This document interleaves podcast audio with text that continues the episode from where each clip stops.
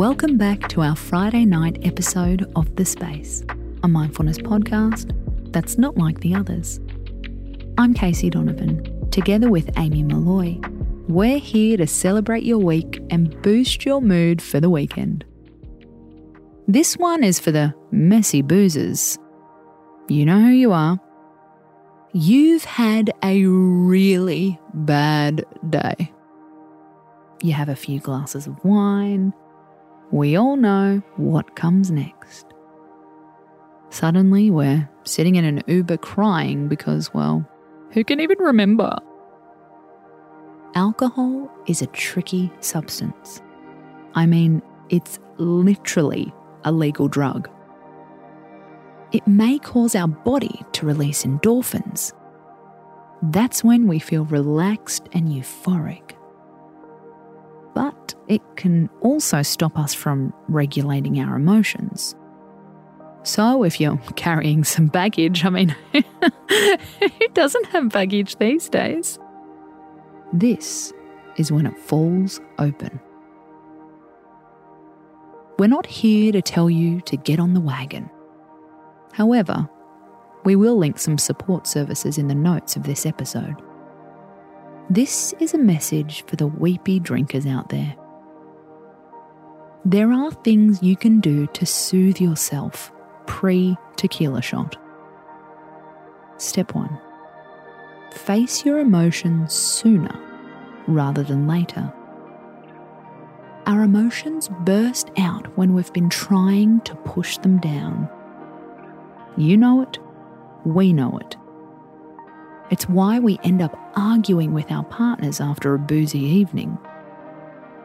If you've got an alcohol fueled evening on your schedule, lean into your emotional issues now. Have the tough conversation.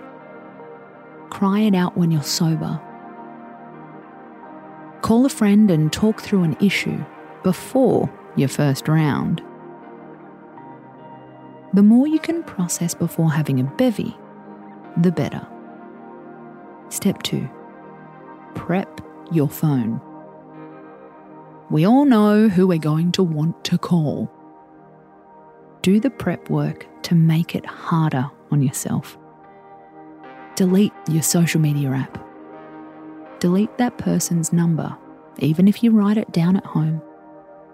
Sure, you can download those apps again, but you're creating some distance. Purposefully go to a bar with shitty phone reception. Make it harder for your sabotaging behaviour to even begin. Step 3. This is our favourite tip. Turn your attention away from yourself and become an awesome friend instead. Focus on the person you're having drinks with be a brilliant listener.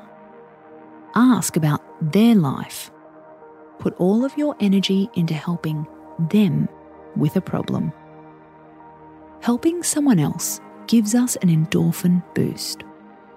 Helping others can boost our mood, calm our nerves, and put our own worries into perspective.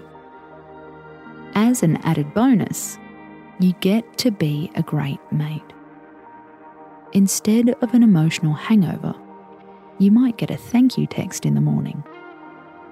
To our emotional drinkers, chasing your drink with a cry is okay sometimes.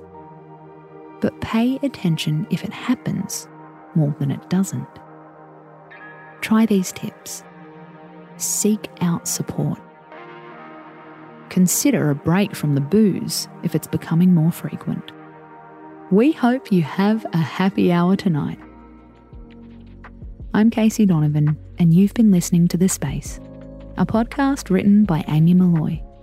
We're back tomorrow with our bonus episode of the week a mindfulness tip to renew, revive, and feel alive.